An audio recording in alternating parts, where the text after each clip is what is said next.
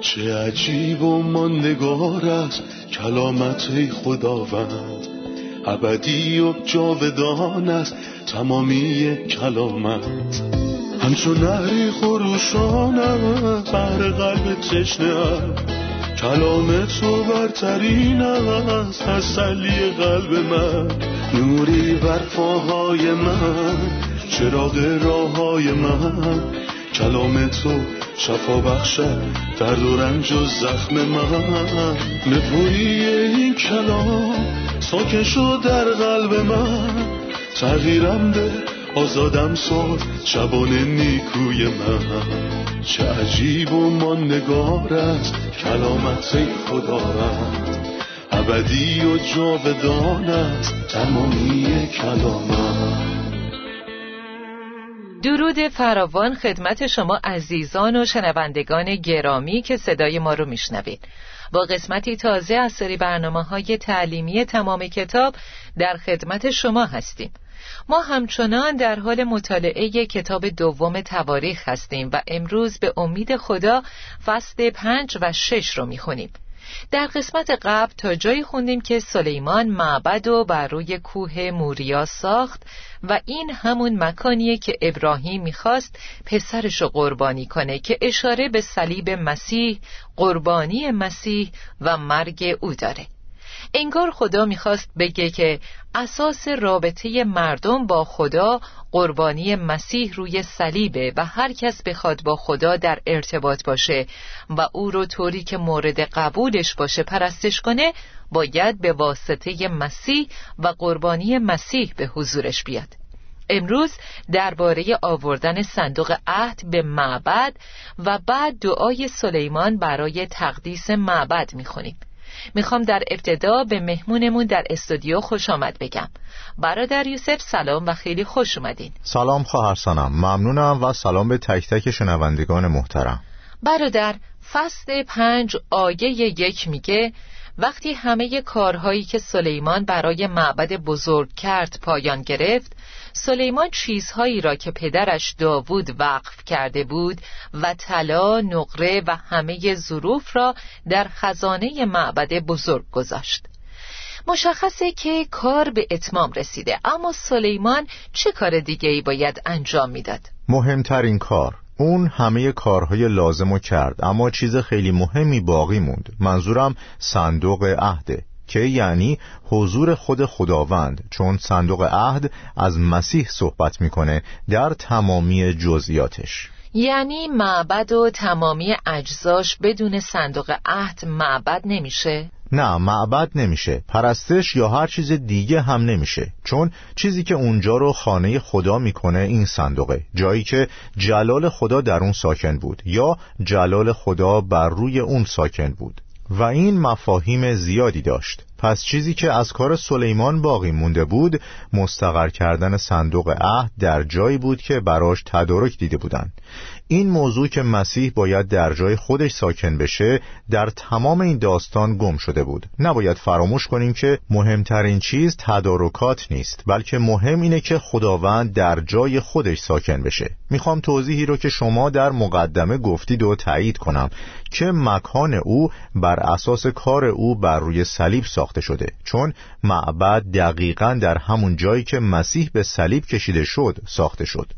انگار می‌خواد خیلی مستقیم بگه برای اینکه خداوند در جای خودش ساکن بشه شما باید با او رابطه واقعی داشته باشید. این رابطه واقعی با او بر مبنای کار مسیح بر صلیب بنا شده. او باید سرور و خداوند در زندگی شما باشه. وقتی خداوند در جای خودش ساکن میشه مطمئنا همه چیز درست میشه. بنابراین هر کسی که بخواد خدا رو عبادت کنه و به خداوند نزدیک بشه و عبادتش مقبول خداوند باشه باید بدون دور از مسیح و قربانی مسیح این پرستش مردوده. بله خداوند به وضوح میگه هیچ کس جز به وسیله من نزد پدر نمی آید درسته. آیات سه به بعد میگه تمام مردان اسرائیل در عید خیمه ها که در ماه هفتم برگزار می‌شد نزد پادشاه گرد آمدند.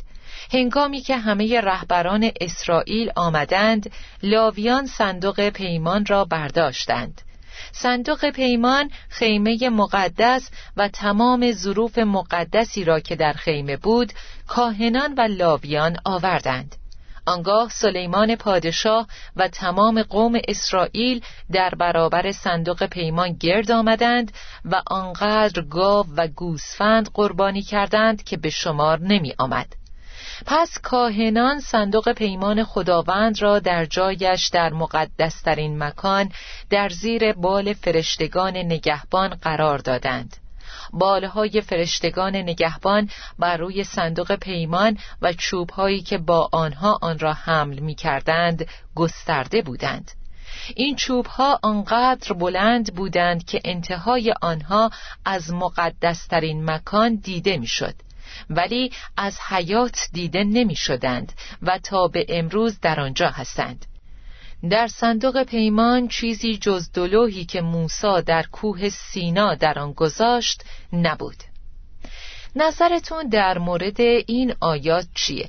منظورش چیه که کاهنان و لاویان صندوق را در جایش قرار دادند؟ جای اون دقیقا کجاست و معنی اون چیه؟ خدا به انسان اجازه نداد که هر طور که دوست داره وسایل معبد و ترتیب بده او خودش چیدمان و ترتیب داد و به سلیمان گفت که چطور و به چه ترتیبی همه کارها را انجام بده. قدس الاقداس که در اون زمان کسی اجازه ورود به اونجا رو نداشت مختص صندوق عهد بود. پس می‌خواست بگه که صندوق در جایی که بهش تعلق داشت قرار گرفت. اون چه اتفاق افتاد اینه که سلیمان در معبد تغییرات زیادی ایجاد کرد. بجز مکان صندوق چون نمی‌تونست اونو تغییر بده. درسته. چون این نماد حضور خدا و بیانگر جایگاه مسیحه. منظورم اینه که وقتی ما مسیح رو پرستش می‌کنیم او باید سر و رهبر و هدف ما باشه. همینطوره. مسیح باید همه چیز باشه. منظور از قرار دادن صندوق در جایش همینه. این مکان اوست. اما وقتی همه کار می‌کنیم و بعد میگیم بیا منو برکت بده خدا به خاطر قلب بزرگی که داره برکت میده. اما این جایگاه خدا نیست. یا ممکنه بهش بگیم خدایا ما یه زمانی رو واسه تعلیم گذاشتیم. بیا و به ما تعلیم بده. او میاد مشکلی نداره اما این جایگاهش نیست. جای او کجاست؟ جای او رهبری و در رأس بودنه. من در خونه خودم کاملا آزادم که وسایلم هر جور که می‌خوام بچینم. دوست دارم این میز اینجا کنار پنجره باشه. اما اگه خوشم نیاد تغییرش میدم. می‌ذارم یه گوشه دیگه. اما وقتی میام خونه شما این آزادی رو ندارم که به شما بگم اینو بذارین اینجا و اونو ببرین اونجا. وقتی برای پرستش میریم خانه خانه خداست. آیا کلیسای ماست یا کلیسای خدا؟ برادر یوسف چه خطری ممکنه وجود داشته باشه وقتی که ما در خانه خدا با خط فکری خودمون عمل کنیم یا طبق نظر گروه و فرقمون همه چیز رو تنظیم کنیم؟ از مدتها قبل خداوند به قومش هشدار داده و گفته قربانی های سوختنی خود را در هر جا که دلتان بخواهد تقدیم نکنید. از اونجایی که خدا کسیه که می‌خوایم قلبشو خوشنود کنیم باید ازش بپرسیم چه چیزی خوشحالش می‌کنه تا انجام بدیم. من برای لذت خودم عبادت نمی کنم بلکه می‌خوام به خدا بگم تو لایق خوشنودی هستی و قلب تو لایق شادمانیه. برای همین باید به شیوه او کارها رو انجام بدم و خدا این کار رو برامون آسون کرده. چون در کتاب مقدس جوری که باید در خانه خدا رفتار کنی رو توضیح داده و این در دسترس ماست. و نیازی به کشفش نداریم بلکه باید به سراغ کلام بریم و بخونیمش و روش درست رو پیدا کنیم بله برادر یوسف وقتی من اینجا رو می‌خونم دو ستون می‌بینم دلیل استفاده این ستونها در حمل صندوق چی بوده؟ این دو ستون برای حمل صندوق استفاده می شدن. چهار کاهن دو تا جلو و دو تا عقب هر کدوم اونو روی شونه هاشون حمل می کردن. صندوق لمس نمی‌شد بلکه ستونها روی شونه ها قرار می گرفتن و اونها وسیله برای حرکت در طول سفر در بیابان بودند. اما وقتی رسیدن و صندوق به جایی رسید که در مزمور گفته شده مکان استراحت که جایگاه نهایی بود دیگه هیچ سفری نیست. تمام شد. اینجا همون مکانه و همین جا میمونه. اینجا جایی که تا ابد در اون میمونه. پس دیگه نیازی به دو ستون نیست. به همین دلیل کلام خدا میگه اونها رو گستراندن. انگار می‌خواد بگه دیگه سفری نیست. به پایان رسیدیم و کار مسیح کامل شد. ممنونم. از خوندن این متون از صندوق و سرپوش صندوق و پرده و دو ستون و فرشتگان نگهبان به صورت شخصی چه فایده ای می‌بریم؟ ما با یه نتیجه گیری ساده از طریق مطالعه به این درک می‌رسیم که مواردی وجود داره که نماد مسیح بودن. از جمله صندوق عهد که ما اینجا دربارش صحبت کردیم. وقتی این جزئیات رو از طریق صندوق که نمونه مسیح می‌بینیم می‌تونیم بفهمیم در زندگی امروز ما صندوق نماد چیه. از این طریق می‌تونیم نیازهای زیادی رو برآورده کنیم. چون صندوق بیانگر خود مسیحه و کرسی رحمت روی اون بیانگر تکمیل شدن کار مسیحه. یعنی دنبال جای دیگه نباید بگردیم.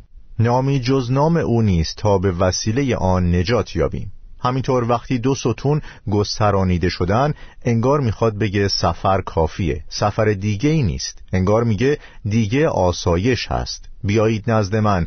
ای تمامی زحمت کشان و من به شما آرامی خواهم داد. ما درباره جایگاهش صحبت کردیم. وقتی مسیح در زندگی ما در جای خودش ساکن بشه یه زندگی پربرکت و یه زندگی خدمتی عالی خواهیم داشت. برادر یوسف از اونجایی که می‌دونیم صندوق به مسیح اشاره داره و نماد مسیحه می‌خواستم بپرسم چه چیزهایی داخل صندوق وجود داشت و اهمیت نمادین اونها چیه؟ در دوران بیابان سه چیز در صندوق بود دو لوح سنگی شریعت که خداوند به موسی داد و یک ظرف از نان منا که خداوند به اونها داد تا در بیابان بخورن و عصای هارون که جوانه زد اینها تمامی ملزومات سفر بیابان بود چون اونها نیاز به شریعت، کلام خدا و غذایی برای خوردن در راه بیابان داشتند. این مننا غذای بیابان بود چون به محض اینکه به سرزمین وعده رسیدن مننا تموم شد و غذا در دسترسشون بود در عین حال عصای هارون بیانگر کهانته و این کهانت از دلسوزی نسبت به نادانان و گمراهان صحبت می‌کنه این مربوط به سفر بیابانه نه چیزهای آسمانی. وقتی صندوق در بیابان بود محتویات داخل شامل سه چیز بود.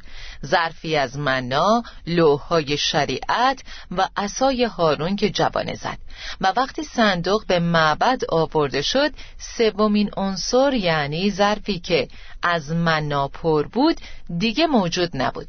یعنی فقط دو تا چیز بود. درسته؟ نه فقط یه چیز بود یعنی لوحهای شریعت. خداوند اینجا می‌خواد کلمات زیبایی رو بگه اینکه کلام خدا پایداره و در زندگی ما نقش مهمی داره و تا ابدیت با ماست. چون نیازهای بیابان دیگه تموم میشه ما دوباره بهش نیاز نداریم اما کلام خدا تا ابد پابرجاست مثل ماندگاری نام خود خدا.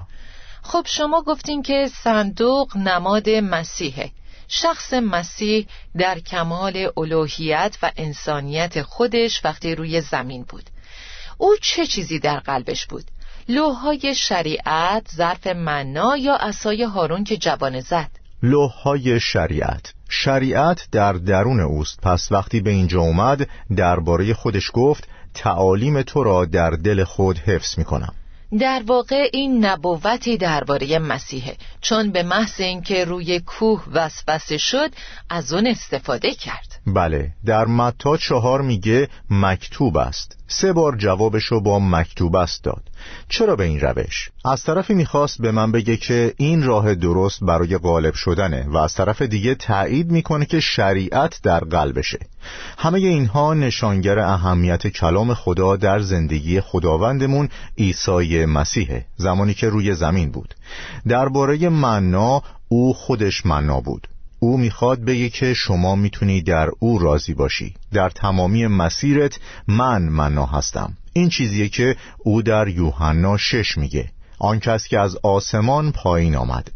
اما درباره عصای هارون تا وقتی ما با تمام ضعفمون در بیابان هستیم ما یک کاهن داریم. که اینو نامه ابرانیان به همون توضیح میده. کاهنی که بزرگتر از هارون از لحاظ رتبه است و او با ضعف ما همدردی می‌کنه. و به این سبب او قادر است همه کسانی را که به وسیله او به حضور خدا می آیند نجات بخشد. کاهن خود مسیحه. درسته. فصل شش به دعای سلیمان برای تقدیس معبد اشاره داره. من آیاتو از یک تا یازده می‌خونم. آنگاه سلیمان دعا کرد تو انتخاب کرده ای که در ابرها و تاریکی ساکن باشی. اکنون من معبد با شکوهی برای تو ساختم که تا ابد در آن زیست کنی. آنگاه پادشاه روی به مردم کرد و در حالی که همه ایستاده بودند ایشان را برکت داد. آنگاه گفت سپاس خداوند خدای اسرائیل را که هرچه را با دهان خود به پدرم داوود وعده داده بود با دستهای خود انجام داد. او به پدرم فرمود از زمانی که قوم خود را از سرزمین مصر بیرون آوردم من هیچ شهری را در همه طایفه های اسرائیل بر نگزیدم که در آن معبدی ساخته شود تا من در آن ستایش شوم. و من هیچ مردی را بر نگزیدم که فرمان روای قوم من اسرائیل باشد. اما من اورشلیم را برگزیدم که نام من در آنجا باشد و داوود را برگزیدم که رهبر قوم من اسرائیل باشد. سلیمان ادامه داد پدرم داوود در دل داشت تا خانه‌ای برای نام خداوند خدای اسرائیل بسازد. اما خداوند به پدرم داوود فرمود بسیار نیکوست که تو در دل داشتی که خانه برای من بسازی اما تو نباید خانه را بسازی بلکه پسرت که تولد خواهد یافت آن را برای من خواهد ساخت. اکنون خداوند وعده ای را که داده بود به انجام رسانیده. من به جای پدرم داوود برخواستم و بر تخت اسرائیل نشستم. همان گونه که خداوند وعده داده بود من خانه برای نام خداوند خدای اسرائیل ساختم. من در آنجا صندوق پیمان را گذاشتم که پیمان خداوند با مردم اسرائیل است. واقعا واجه های بی نظیریه.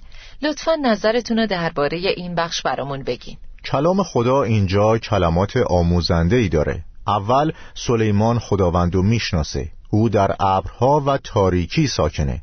خدایی عظیم.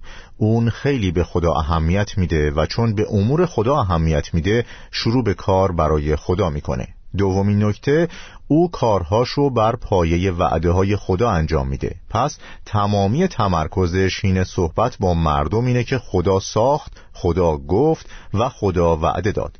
سومین نکته او پیرو نقشه خداست. یعنی همون چیزی که ازش حرف می‌زنه.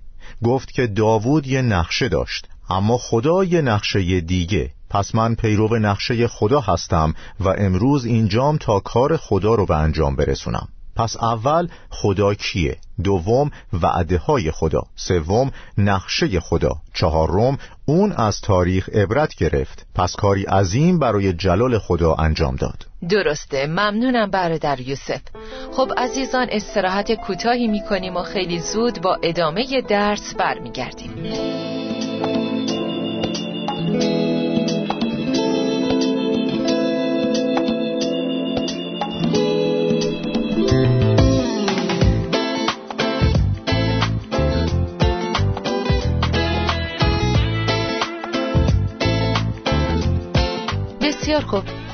دوازده رو می‌خونیم.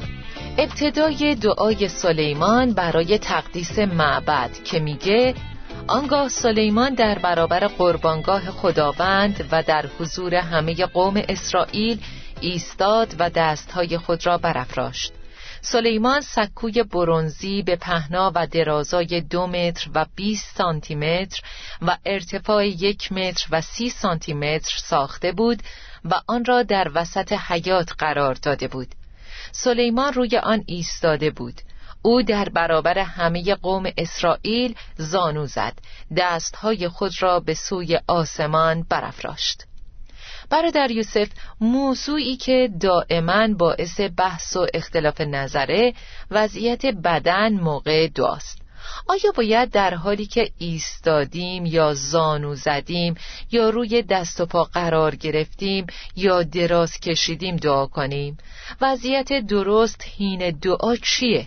این خیلی ساده است در کتاب مقدس دعاهای زیادی هست که در هر موقعیتی مورد قبول بوده ایستاده، سجده، نشسته مثلا ابراهیم وقتی در خواب بود دعا کرد چون که وضعیت قلبش در حالت پرستش و احترام به خدا قرار داشت دعاش پذیرفته شد. البته اینجا یه منظره شگفتانگیزه که سلیمان پادشاه بزرگ با فروتنی کامل زانو می‌زنه تا به خدا بگه هر چقدر این کار بزرگ باشه اما تو بزرگتری و لایق این هستی که در حضورت زانو بزنم. پس هر چیزی زمینه خودشو داره. برای همین ما اون چیزی رو که حس می‌کنیم نشانگر احترام و عبادت و قدردانی نسبت به خداست انجام میدیم. اگه می‌خوام در خلوت زانو بزنم چرا که نه. در جلسه بیستم چرا که نه. اما اصل موضوع اینه که وضعیت دل برای خدا مهمه. چون میگه قربانی من دل شکسته من است. او اهمیتی به ظاهر شما نمیده. اما وضعیت دلتون براش مهمه. بله. گفتیم که از آیه دوازده تا پایان فصل دعای سلیمان برای تقدیس معبده. اما به خاطر محدودیت زمان خیلی سخته که تمامی آیاتو بخونیم. ولی می‌خوام نظرتون رو درباره بعضی از آیات ثبت شده در این دعا بدونیم. من به شخص شناخت سلیمان از خدا رو خیلی دوست دارم. همونطور که در آیات چهارده و پانزده می‌خونیم هیچ خدایی مانند تو در زمین و آسمان نیست. کسی مانند خداوند نیست. وقتی با خدا حرف می‌زنه می‌دونه هیچ کس شبیه او نیست و در عین حال می‌دونه که خدا پیمان و محبتش رو نگه میداره. تو با دهان گفتی و با دستهایت امروز انجام دادی. اونچه که خداوند میگه مطمئنا به انجام می‌رسه. این چیزیه که سلیمان میگه. بعد خودشو در حضور خدا فروتن می‌کنه و در آیات 19 تا 21 میگه خدای من من بنده تو هستم به دعای من گوش بده. برای صحبت با خدا باید با او به عنوان خدای خودم رابطه داشته باشم. همین. هیچ چیز دیگه بین من و او موجب برقراری دعا نمیشه. بعد میگه تقاضاهایم را اجابت فرما می‌خوای ثروتمند شی؟ نه اون اینو نمی‌خواد بلکه این معبد بزرگ را شبانه روز مراقبت نما چرا؟ چون گفتی نام تو در اونجاست چون سلیمان می‌دونه که ممکنه شخصی سقوط کنه و مرتکب اشتباه بشه و از خداوند دور بشه پس میگه وقتی این اتفاق میفته و یکی از افراد قومت در حضور دعا می‌کنه در خانه خود در آسمان ما را بشنو و ببخش. پس به سادگی می‌خواد بگه وقتی کسی به سوی خدا میره و در نتیجه تعدیب خدا توبه می‌کنه خدایا اون رو از آسمان بشنو و ببخش. بعد جمعبندی می‌کنه و در آیه سی حرف قشنگی می‌زنه. زیرا فقط تو از دل انسان آگاه هستی. انگار می‌خواد بگه تو حقیقت دعا رو در دل ما می‌بینی و چون تو از دلها آگاهی می‌دونی این دعا از دهان منه یا از دل من. در آیه چهل و یک میگه اکنون ای خداوند خدای من برخیز و با این صندوق پیمان که مظهر قدرت توست وارد این معبد بزرگ شو و تا ابد در آنجا بمان. ای خداوند خدای من بگذار تا کاهنان تو جامعه نجات بپوشند و مقدسین تو از نیکی تو شادمان باشند. ای خداوند خدای من صورت خود را از آنکه مسح نموده ای بر نگردان و محبت پایدار خود را به بندت داوود به یاد آور. برادر یوسف چه نکته ای در این دعای آخری می‌بینین؟ یعنی من چیزی که دلتو خوشنود کنه ساختم خداوندا. جایگاه تو بهت دادم و تو اینجا بین قومت ساکن شدی. این یعنی وقتی ایمانداران اطراف خداوند جمع میشن او خوشحال میشه. وقتی در جایگاه خودش به عنوان سر و رهبر ساکن میشه اینجاست که او خیلی لذت می‌بره. در حالی که کاهنانش که تمامی ما به عنوان ایمانداران در عهد جدید کاهن هستیم میگیم تو خداوند خدایی. نتیجه این میشه که همگی از تحقق وعده ها لذت می‌بریم. منظورتون اینه که این تصویری از ملاقات ایمانداران گرداگرد خداونده به عنوان سر بدن و در اصل تجمع در نام خداونده که انجام میشه. بنابراین هر سیستمی غیر از این اصول مربوط به خانه خدا رو نقض می‌کنه و باعث ناراحتی خدا میشه. درسته. یعنی قطعا وقتی خدا سیستمی رو شکل میده همون سیستم رو می‌خواد. این چیزیه که خوشنودش می‌کنه نه چیز دیگه. خیلی ممنون برادر یوسف خسته نباشید. ممنونم در پناه خدا باشید. آمین. شنونده ای عزیز ما در این بخش یاد گرفتیم که خداوند در خانه خودش نظمی داره. ترتیبی که خدا می‌خواست در خونش انجام شد. سلیمان صندوق رو به جای خودش یعنی داخل قدس الاقداس برد جایی که خدا از پیش ترتیب داده بود. و این به ما میگه که اگه کلیسا در عهد جدید خانه خداست پس باز هم خداست که مسئول امور خونه خودشه. اگه ما جوری که خودمون دوست داریم عبادت کنیم و به شیوه خودمون به خدا قربانی تقدیم کنیم قابل قبول او نیست. تا برنامه آینده و درسی تازه خداوند با شما باشه. چه عجیب و ماندگار است کلامت خداوند. ابدی و جاودان است تمامی کلامت. همچون نهری خروشان بر قلب تشنه کلام تو برترین است تسلی قلب من. نوری بر پاهای من چراغ راه های من. کلام تو شفا بخشد درد و رنج و زخم من. نپوری این کلام ساکن شد در قلب من. تغییرم به آزادم ساد شبان نیکوی من. چه عجیب و ماندگار است کلامت خدا رد ابدی و جاودان است تمامی کلامت